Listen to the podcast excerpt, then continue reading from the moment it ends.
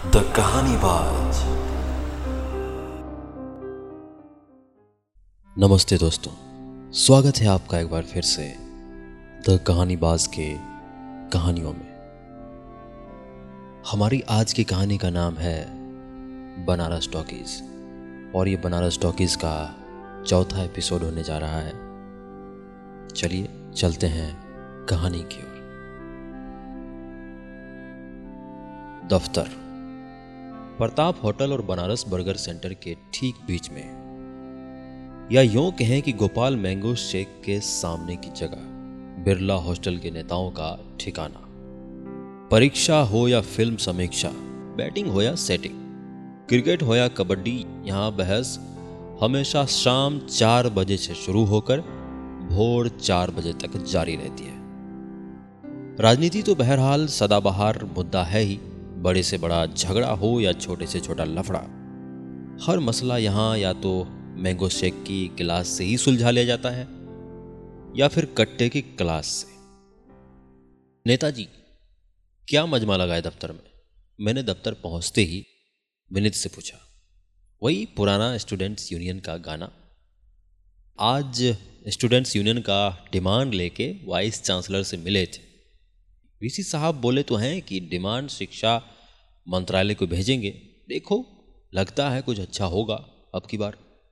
विनित ने mango shake पीते हुए कहा, अरे, काहे मुर्दे में जान डालने की कोशिश कर रहे हैं? Students union was dead way back आप लोग बेमतलब लाश लिए घूम रहे हैं, दरवाजे दरवाजे। दादा ने कहा no student union is in coma thanks to people like you यार साथ नहीं दे सकते हो तो मत दो, पर ताना मत दो। फ़िक्र मत करो, हम इसे कोमा से बाहर लाएँगे। तब देखना कि छात्र शक्ति का क्या महत्व है। तब तक हम लड़ेंगे साथी विनित ने पास की कविता दोहराते हुए कहा। चलिए अपना काम जारी रखिए और ये बताइए कि हमारा काम हुआ कि नहीं? मैंने मोबाइल नंबर के बारे में पूछा। अरे, वो भी कोई काम था। लो, नंबर नोट करो। ये कहते हुए विनित ने अपने हाथ पर लिखा नंबर लिखवाना शुरू किया। बड़ी आसानी से मिल गया, गुरु। कौन जुगाड़ लगाए? दादा ने पूछा। उधर यहाँ पर बैठे उस लड़के को देख रहे हो? अरे, ग्रीन टी शर्ट में, विनित ने कहा। हाँ हाँ वो तो आईटी का लड़का है। अंकित नाम है। उसकी गर्लफ्रेंड भी आईटी की है। दिन भर बाइक पे घूमता रहता है साला, मैंने कहा। बहुत सही। खबर तो तुम भी रखते हो, गुरु। हाँ अंकित नाम है उसका। एक दिन रैली के लिए सबसे बाइक जुगाड़ा जा रहा था। आईटी हॉस्टल में गए तो यही एक लड़का था जो बाइक नहीं दिया। कहा कि शाम में फ़िल्म देखने जाना है। मुन्ना भाई एस बस, फिर क्या था? अगला दिन दफ्तर में हाजिरी लगा। पूछे कि आईटी में पढ़ते हो तो एमबीबीएस काहे देख रहे हो बे? तो लगा रोने। कहता है कि गलती हो गया। अब से जब गाड़ी चाहिए होगा, बस बोल दीजिएगा। पेट्रोल भरवा के देंगे। विनीत ने उंगली की अंगूठी घुमाते हुए कहा, सही है, लेकिन नंबर कैसे मिला? मैंने पूछा, अरे जितना सीधा है ना, इसकी गर्लफ्रेंड उतनी शातिर है। गंगा हॉस्टल में ही रहती है। पहले भी दो तीन नंबर निकलवाए हैं। अब जैसे सोनाली का नंबर चाहिए था तो वो सोनाली के रूम में गई। थोड़ा बहुत इधर उधर की बात की जान पहचान बढ़ाई। जानबूझ के अपना मोबाइल उसके रूम में छोड़ के बाहर निकल गई। फिर थोड़ी देर बाद परेशान परेशान आई और कही कि सोनाली मेरा नंबर आ, मेरा मोबाइल कहीं छूट गया है। ज़रा अपने नंबर से कॉल कॉल करो ना। देखो रिंग जा रहा है क्या? जैसे ही रिंग गया तो बोली कि देखो तो हम भी कितने बेवकूफ़ हैं। फ़ोन यहीं छोड़ के दुनिया भर में खोज रहे हैं। इस तरह सोनाली का मोबाइल नंबर भी उसके फ़ोन में आ गया और उसको शक भी नहीं हुआ। विनित ने लगभग एक सांस में कहा बाप रे, क्रांतिकारी महिला है ये तो। जिसके घर जाएगी, स्वर्ग बना देगी। सही में शातिर है भाई, दादा ने कहा। लेकिन भाई, तुम नंबर हाथ पर क्यों लिखे थे? मोबाइल में भी तो लिख सकते थे, मैंने कहा। हे मालिक, लड़की का नंबर है, मोबाइल में रह गया तो दिक्कत हो जाएगा। तुम तो जानते हो, हमारा मोबाइल तो बूथ है, जिसका मन करता है वही लगा देता है। जबरदन बाजी लगा लिया था और भगवान दास हॉस्टल के इज़्ज़त की बात थी। बस इसीलिए नंबर निकलवाए। अब तुम जानो और तुम्हारा काम। बस ये याद रखना कि सबके घर में बहन है, मनित ने समझाते हुए कहा। अरे नहीं नेताजी, बस जवर्धन को नंबर देंगे और हज़ार रुपया लेंगे, दादा ने कहा। चलो भाई, अब निकलते हैं। दुर्गा कुंड पर जुलूस है, देर हो जाएगा। विनीत ने बुलेट स्टार्ट की और निकल गया। ले आओ बेटा, एक हज़ार का चेक। मैंने दादा से कहा, पहले चेक भी कर लो कि नंबर सही है कि नेता गेम खेल गया। दादा ने कहा हाँ चल फ़ोन लगाते हैं। मैंने मोबाइल से नंबर लगाते हुए कहा, अबे पगलूल है क्या? मोबाइल से लगाएगा? साला नंबर आ जाएगा उसके मोबाइल में और प्रॉक्टर को दे दी तो? दादा ने डरते हुए कहा हाँ भाई, ठीक बोला। चल, टेलीफोन बूथ से लगाते मैंने कहा, मोबाइल पॉकेट में रखकर हम पास ही टेलीफोन बूथ पहुँचे। पहुंचकर मैंने उस नंबर पर फ़ोन किया। लगा? दादा ने कान लगाते हुए पूछा। रिंग जा रहा है, रिंग जा रहा है, मैंने कहा। अब एक रख क्यों दिया? दादा ने कहा। लड़की उठाई थी बे, मैंने लगभग कांपते हुए कहा। मतलब नेता ठीक नंबर दिया है, दादा ने कहा। चल बेटा जबरदन से एक हज़ार रुपया लिया जाए, मैंने कहा। शाम को लंका से लौटकर दादा ने जवर्धन को नंबर दे दिया और यह हिदायत भी कि हज़ार रुपये निकलवाना अब उसका जिम्मा है। अगली सुबह जब हम चाय पीने निकले तब जवर्धन नहा रहा था। उसने दादा का मोबाइल लिया था। उसे घर पर कुछ बात करनी थी। उसे चाय की दुकान पर आने को कह हम बाहर निकल ही रहे थे कि हॉस्टल की छत पर दुबे जी नज़र आए। दुबे जी भगवान दास के माथा पर चढ़ के क्या कर रहे हैं? मैंने चिल्लाते हुए कहा देख नहीं रहे हो, फ़ोन पर बात कर रहे हैं। दुबे ने मोबाइल पर हाथ रखते हुए कहा, साला मैस में सड़ा हुआ खाना खिला खिला के मोबाइल खरीद लिया है। देखो तो दादा ने ऊपर देखते हुए कहा। तुम देखो और ध्यान से देखो, वो तुम्हारा मोबाइल है, मैंने कहा। क्या? मेरा मोबाइल? उसके पास कैसे गया? दादा बस रोया नहीं था। जबरदन दिया होगा। आजकल बहुत छन रहा है दोनों का। मैंने कहा, अब की बार बिल आया ना? तो फ़ोन गंगा जी में फेंकना पड़ेगा। दादा ने सिर पकड़ लिया। चल, चाय पीने चल। जब आएगा तब देखा जाएगा। मैंने दिलासा दिया। ठहरो। पहले सिगरेट ले लेते हैं। दुबे ने मूड खराब कर दिया। दादा ने कहा अवधेश चाय बनाओ और दो प्लेट ऑमलेट समोसा।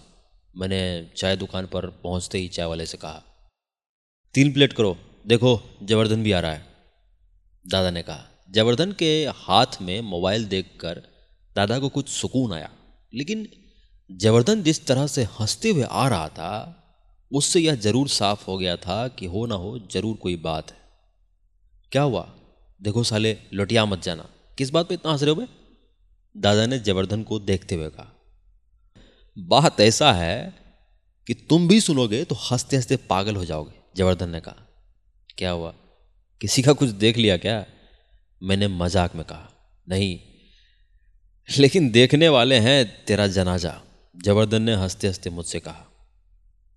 हुआ क्या, बताओगे? दादा ने कहा। बताएँगे, लेकिन पहले बाबा को हटाओ। ये सुनेगा तो हार्ट फेल हो जाएगा जबरदन ने कहा। मेरा हार्ट तो पार्ट पार्ट होके गर्ल्स हॉस्टल में बिखरा है भाई। खैर, तुम बताओ। मैंने लगभग शायराना अंदाज में कहा। अच्छा तो सुनो। दुबे सोनाली को फ़ोन लगाया था आउट बाउट बतिया रहा था। पहले तो दो तीन बार फ़ोन काट दी, लेकिन जब बार बार फ़ोन किया तो उलट के जो बोली ना कि बस तुम्हें फ़ोन काट दिया। जबरदन ने हँसी रोक कर कहा, क्या बोली? मैंने पूछा, बोले कि तुम सूरज बोल रहे हो ना? बस तुम्हें फ़ोन काट दिया। जबरदन ने खुद को संयत कर कहा और फिर हंसने लगा, क्या? मेरे मुँह से निकला, लो बाबा, तुम तो गए काम से, अब चित्तूपुर में रूम ढूंढो, हॉस्टल गया समझो। दादा भी अब पेट पकड़कर हंस रहा था। लेकिन साला, फ़ोन काटा क्यों? उसको तो और यकीन हो गया होगा कि हम हम ही फ़ोन कर रहे थे। मैंने परेशान होते हुए कहा परेशान मत हो। तुम्हें सब ठीक कर दिया है। जवर्धन ने हँसी दबाते हुए कहा थैंक गॉड क्या ठीक किया है? मैंने राहत की सांस लेते हुए कहा, दुबे दोबारा फ़ोन करके कहा कि हम सूरज नहीं बोल रहे हैं। और फिर फ़ोन काट दिया। कह के जबरदन फिर पेट पकड़कर हंसने लगा। क्या? हे भगवान। अरे सलाह दुबे आदमी है कि बकचोनर है अब तो उसको और विश्वास हो गया होगा कि हम ही फ़ोन किए हैं। क्या ज़रूरत थी दोबारा फ़ोन करने की? मैंने सिर पर हाथ रखते हुए कहा। इधर जबरदन और दादा बिना रुके हंसे जा रहे थे। इनका हंसना मेरे कानों के लिए धथुरा था। मैंने चिटकर कहा, और तुम लोग जो खिसिया रहे हो ना, जब तुम लोग का अड़सेगा तो हम ही निकालेंगे बेटा। पहले अपना तो निकाल लो बाबा। जाओ, पहले प्रोक्टर ऑफ़िस से होके आओ। और हाँ टाई पहन के ज़रूर जाना। सुन रहे हैं कि प्रोक्टर वाला तिवारी अपनी बेटी के लिए दामाद खोज रहा है। अच्छा इंप्रेशन पड़ेगा। दादा ने हँसते हुए कहा, लेकिन दुबे को नंबर कहाँ से मिला? मैंने अचानक ही पूछा, हम कल रात को नंबर ट्राई किए थे। कॉल डिटेल में वही पहला नंबर था। दुबे को पता नहीं क्या सूझा। नंबर लगा दिया। जवर्धन ने कहा मतलब कल रात से ही ले रहे हो मेरा। हमको बात करना पड़ेगा। मैंने कहा, मेरी मानो, किसी से कुछ कहने की ज़रूरत नहीं है। जब तुम कुछ किए ही नहीं हो तो क्या बात करना है? दादा ने कहा, अरे यार, उसको लग रहा होगा कि हम क्रैंक कॉल करते हैं। मैंने कहा तो लगने दो। That's her problem not yours दादा ने फिर सिगरेट जला ली। फिर भी मेरा मन कर रहा है कि कन्फ्यूज़न दूर कर दें। इसके लिए शिखा से बात करेंगे। मैंने कहा तो शिखा से क्यों बात करेगा? सीधे सोनाली से बोलना। जबरदन जो अब तक चुप था, बोला, नहीं, उससे सीधे बात करने से काम बिगड़ सकता है। शिखा उसकी रूममेट है, हम पता किए हैं, वो उसको समझा सकती है। मैंने कुल्लड़ फेंकते हुए कहा, सीधे बोला ना बाबा कि शिखा से बात करने का बहाना ढूंढ रहे हो? दादा ने कहा, जो भी हो, बात तो करना पड़ेगा। मैंने कहा दरअसल दादा का सोचना सही था। मैं काफ़ी दिनों से शिखा से बात करना चाह रहा था। एक तो उसका सेक्शन भी दूसरा था। दूसरे मुझे कोई माकूल मौका नहीं मिल रहा था। या तो वो अपनी दोस्तों से घिरी होती, या फिर मैं अपने दोस्तों में मशगूल होता। और फिर मॉडर्न पेन कंपनी वाली घटना ने मेरे हौसले पर भी असर किया था। बहुत मुमकिन था कि वो उस घटना के बाद मुझसे बात करना ना चाहे। इसीलिए मैंने उससे अकेले में ही बात करना मुनासिब समझा। यह मौका मुझे परीक्षा के दौरान मिल ही गया। शिखा ने अपनी आंसर शीट थोड़ा पहले ही जमा कर दिया था और मैं भी शीट जमा कर बाहर ही टहल रहा था। जब मैंने शिखा को देखा, शिखा मैंने फैकल्टी गेट के बाहर आकर कहा यस वही गुनगुनाती हुई आवाज़ आई। हेलो माई सेल्फ सूरज मैंने अपने बारे में बताना शुरू किया। Yes I know you I saw you that day at Modern Pen company उसने रुक रुक के कहा हाउ वॉज़ द पेपर बात शुरू करने का इससे अच्छा बहाना नहीं हो सकता था। It was good and yours उसने पूछा not so good carbolic smoke ball वाले केस ने काफ़ी टाइम ले लिया, इसलिए एक क्वेश्चन छूट गया। अच्छा लेकिन ऑफ़र एंड एक्सेप्टेंस से तो कुछ पूछा ही नहीं था। शिखा कुछ सोचते हुए बोली, नहीं नहीं नहीं, मैंने उसे तो मैंने उसे test of formation of contract में लिखा था। मैंने हड़बड़ाते हुए जवाब दिया, अब मैं उसे कैसे बताता कि दुबे के फॉर्मूला वन के हिसाब से सवाल कुछ भी आए, जवाब वही लिखते हैं जो आपको याद हो? हम्म मैं भी, उसने कुछ सोचते हुए कहा। अच्छा यार, एक बात और थी। मैंने हिचकिचाते हुए कहा हाँ बोलो। शिखा अपना बैग ठीक करते हो बोली, तुम्हारी क्लासमेट है ना सोनाली? उसे लगता है कि मैं उसे क्रैंक कॉल्स करता हूँ। हाँ उसे क्रैंक कॉल्स आते तो हैं। शिखा ने मेरी तरफ़ अजीब तरह से देखा। मगर वो मैं नहीं करता, मैंने जल्दीबाजी में कहा। एक मिनट, अगर तुम कॉल नहीं करते तो तुम्हें कैसे पता कि सोनाली को कॉल्स आते हैं? शिखा ने अचानक ही कहा मैं अपनी ही बातों में फंस गया था। कॉमन फ्रेंड से पता चला, मैंने जैसे तैसे बात संभाली। उसने तो किसी को नहीं बताया, मैं बस इसीलिए जानती हूँ क्योंकि वो मेरी रूममेट है। इसका मतलब कॉल्स या तो तुम करते हो, या फिर हॉस्टल्स के तुम्हारे so called common friends Shikha ने मुझे फिर अपने ही बातों में घेरा। यार बात बात में हॉस्टल को घसीटना गलत है। हॉस्टल का कोई नहीं है। हाँ फ़ोन करने वाले को मैं जानता ज़रूर हूँ, लेकिन वो हॉस्टल का नहीं है। मैं बस यह चाहता हूँ कि किसी को कोई गलत फहमी ना हो। मैंने हॉस्टल की शाख बचाने की कोशिश की। Don't worry you are not Tom Cruise इसीलिए गलत फहमी नहीं होगी। बाकी मैं तुम्हारी बात सोनाली तक पहुँचा दूँगी शिखा ने कहा थैंक्स मैंने कहा। एक बात बताओ, तुम ये बात सोनाली से भी तो कह सकते थे, फिर मुझसे क्यों? शिखा ने फिर अचानक ही पूछ दिया। इसीलिए कि गलत फहमी ना हो मैंने कहा। गलत फहमी किसे? शिखा की आवाज़ की परेशानी साफ़ थी। तुम्हें मैंने कहा। मुझे? मुझे गलत फहमी क्यों होगी? वह अब सचमुच परेशान हो रही थी। बिकॉज़ आई लव यू मैंने बिना लाग लपेट कहा वो वाट वह इसके लिए तैयार नहीं थी। यस yes, मैं तैयार था। Excuse me do I know you उसने मी को थोड़ा खींचते हुए कहा। अभी तो थोड़ी देर पहले कहा कि तुम मुझे जानती हो। अभी देखो, बदल मत जाना, मैंने कहा। शादी करोगे? उसने कहा वट मैं इसके लिए तैयार नहीं था। तुम जैसे लफंगों को मैं अच्छी तरह जानती हूँ। एक तरफ़ रात भर क्रैंक कॉल्स करते हो, दूसरी तरफ़ शराफत का क्लॉक पहन लेते हो। चलते नज़र आओ, नहीं तो डीन का चैम्बर यहीं दाहिनी तरफ़ है। वह इसके लिए तैयार थी। अस्सी घाट। दक्षिण से उत्तर की ओर जाते हुए पहला घाट, वरुणा और अस्सी नदियों के संगम का घाट, संतों का घाट, चंटों का घाट, कवियों का घाट, छवियों का घाट, गंजेड़ियों का घाट, भांगेड़ियों का घाट, मेरा घाट, दादा का घाट, हमारा घाट। भैया दूठे चाय दादा ने घाट पर बैठते ही कहा, थोड़ा सा भूंजा भी मंगवा लो, मैंने कहा। घंटा ले लो, बाप हमारे टकसाल खोले बैठे ना। पहले बताओ, कल क्या बात कर रहे थे फैकल्टी गेट पे? दादा ने कहा, तुमको कैसे मालूम? मैंने गंगा जी में कंकड़ फेंकते हुए कहा, फैकल्टी का गोजर हॉस्टल आते आते अजगर हो जाता है बाबा। तुम बताओ, कल क्या बात की दादा ने दोनों हाथों में चाय का कुल्हड़ लेते हुए कहा अच्छा दादा, एक बात बताओ, तुम कभी किसी लड़की को पोज किए हो? मैंने दादा के हाथों से चाय लेते हुए कहा। बीकॉम में एगो को बोले थे आई लव यू दादा ने कहा, फिर? मैंने पूछा, फिर लड़की बोली, ओके। सलाह हमको आज तक समझ नहीं आया कि आई लव यू का जवाब ओके कैसे हुआ। यस नो, कुत्ता कमीना, जानू, पागल कुछ भी बोलती। आईने में शक्ल या पाँव का चप्पल दिखाती। लेकिन ओके का क्या मतलब? दादा ने चाय पीते हुए कहा, अबे हंसाओ मत, मर जाएँगे। चाय मेरे नाक में चली गई थी। हाँ साले हंस लो अभी तुम्हारा फंसा है ना? अब हम हंसेंगे। पूरा भगवान दास हंसेगा। दादा ने कुल्हड़ फेंकते हुए कहा, चलो अब हॉस्टल चला जाए। मन नहीं लग रहा है अब यहाँ।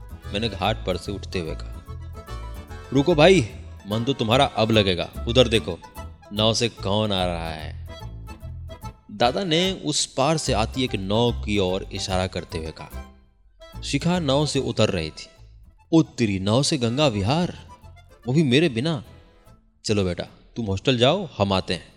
मैंने दादा से कहा और सीढ़ियाँ उतरने लगा। हो गया आ गई ना दोस्तों के बीच में लड़की। बहुत दोस्त दोस्त करते थे। साला सत्तर गिलास तो मैंगो शेक पी गए। और आज निकल लिए ना। जाओ। आज से दोस्ती खत्म। खर्चा अपना अपना दादा की आवाज़ तब तक पीछा करती रही, जब तक मैं नौ के पास नहीं पहुँच गया। हेलो, मैंने नौ के पास रुक कर कहा, तुम? तुम यहाँ क्या कर रहे हो? शिखा ने कहा, अब हम तो लफंगे हैं, कहीं भी जा सकते हैं। वैसे अभी अस्सी घाट पे तुलसीदास को ढूंढ रहे हैं, उनको पिज़्ज़ा खिलाना है। मैंने हँसते हुए कहा I am not amused Shikha ने मुँह बिचकाते हुए कहा, सुनो, यहाँ एक फ़ेमस रेस्तरा है पिज्जेरिया यहाँ का मशरूम पिज़्ज़ा काफ़ी बढ़िया होता है। मैंने पिज्जेरिया की ओर इशारा करते हुए कहा थैंक्स फॉर द इन्फॉर्मेशन उसने अनमने से कहा, क्या हम वहाँ दस मिनट बैठ सकते हैं? मैंने लगभग रिक्वेस्ट करते हुए कहा। क्यों? उसने नाव वाले को पैसे देते हुए कहा। क्योंकि अभी अभी एक जेब काटे हैं और लफंगों का भी उसूल होता है। जहाँ का पैसा, वहीं खर्च करते हैं। मेरा पैसा खर्च नहीं हो रहा है। इसीलिए रिक्वेस्ट कर रहा हूँ, मैंने कहा, मानोगे नहीं? उसने आँख दिखाते हुए कहा। एक बार तुम मान जाओ, मैंने फिर रिक्वेस्ट किया। अच्छा चलो, लेकिन बस दस मिनट, मुझे हॉस्टल भी जाना है। उसने जान छुड़ानी चाहिए। अगर वो दस मिनट में पिज़्ज़ा तैयार कर दे और तुम खा भी लो तो मुझे कोई एतराज़ नहीं। मैंने कहा, पिज्जेरिया, अस्सी घाट से ऊपर की ओर बना पिज़्ज़ा पॉइंट। विदेशी टूरिस्टों का मीटिंग ज्वाइंट। एक पिज़्ज़ा ऑर्डर कर आप पूरी शाम गंगा की लहरों का आनंद ले सकते हैं। लेकिन मेरे पास पूरी शाम नहीं, महज दस मिनट थे। मैं एक भी पल गंवाना नहीं चाहता था। पिज्जेरिया पहुंचकर एक टेबल पर बैठते ही मैंने मेन्यू कार्ड उठा लिया। तुम ऑर्डर करो। मैंने मेन्यू कार्ड शिखा की ओर बढ़ाते हुए कहा, चलो, इतनी समझ तो है तुम्हें। दो मशरूम पिज़्ज़ा, इट्स ओके? उसने मुझसे पूछा हाँ मैंने हामी भरी। और उसे कहा तो तुम मुझे निरा लफंगा ही समझती हो? तुम करते क्या हो? पढ़ाई तो करते नहीं हो तुम। क्लास भी तुम्हारी कैंटीन में चलती है। कंबाइंड क्लासेस में भी बस तुम्हें प्रॉक्सी करते देखा है। तुम करते क्या हो? उसने कहा पोएट्रीज करता हूँ। सपने देखता हूँ। मैंने उसकी आँखों में देखते हुए कहा तो आर्ट्स फैकल्टी में जाते? यहाँ क्यों आ गए? उसने छूटते ही कहा, तुम नहीं थी ना वहाँ? पढ़ना हिस्ट्री सिविक्स जियोग्राफी कुछ भी ले लेता। मैंने अपनी आँखें उसकी आँखों से हटाए बगैर कहा तुम बातें अच्छी करते हो। पोएट्रीज भी ऐसे ही करते हो। कुछ सुनाओ, उसने कहा। सुनाने पर मुझे क्या मिलेगा? मैंने चांस लिया। तुम शर्त रखने की पोजीशन में हो क्या? उसने आँखें दिखाते हुए कहा। यार, ये गलत बात है। आर्टिस्ट की कद्र कम से कम बनारस में तो होनी चाहिए। मैंने स्लाइस उठाते हुए कहा। अच्छा चलो। अगर पसंद आई तो अगली ट्रीट मेरी तरफ़ से। मगर पसंद आनी चाहिए। उसने पिज़्ज़ा पर चिली फ्लेक्स डालते हुए कहा, ओके, थोड़े उर्दू वर्ड्स भी होंगे, मैंने दूसरी स्लाइस ख़त्म की और बोलना शुरू किया।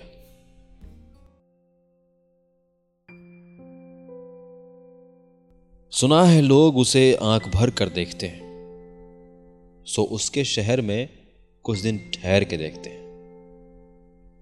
सुना है रबत है उसको खराब हालों में, सो अपने आप को बर्बाद करके देखते हैं।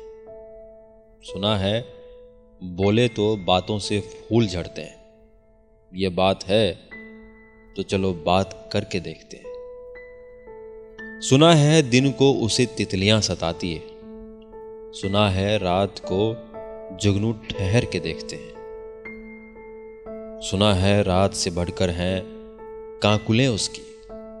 सुना है शाम को साय गुजर के देखते हैं।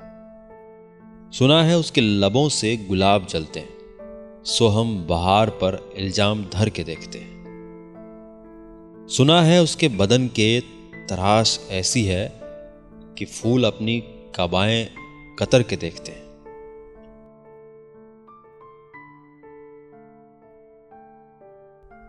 मैंने पोएम खत्म की और शिखा को देखने लगा। वो बड़े ही जहीन तरीके से सुन रही थी। हम्म नाइस तुम्हारी है। उसने दोनों हाथों के बीच अपना चेहरा रखकर पूछा, नहीं, तुम्हारे लिए?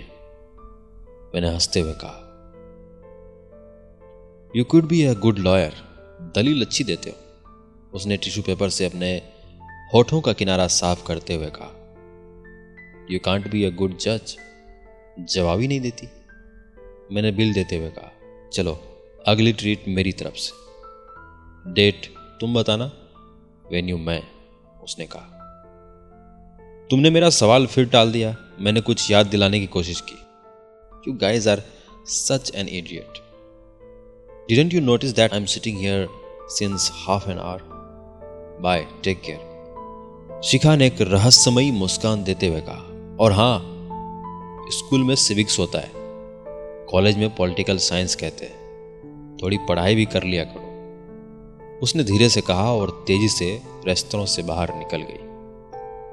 बिल चुकाने के बाद मैं उसकी हँसी का मतलब तलाशता रहा। उसने यह कहा कि वो दस मिनट कहकर आधे घंटे से बैठी है। मतलब उसे भी मेरा साथ पसंद है। उसने पोएम सुनाने की जिद क्यों की?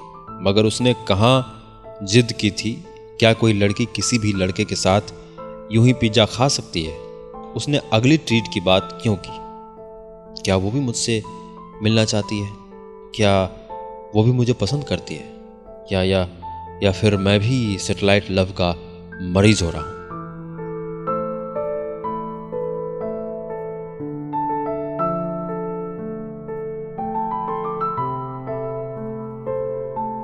हमारी आज की कहानी में बस इतना ही। मैं आशा करता हूँ कि आपको यह कहानी पसंद आ रही होंगी। अगर ये कहानी आपको पसंद आ रही है तो हमें ज़रूर बताएँ। इसी तरह हमारे साथ बने रहें और सुनते रहिए द कहानी बाज़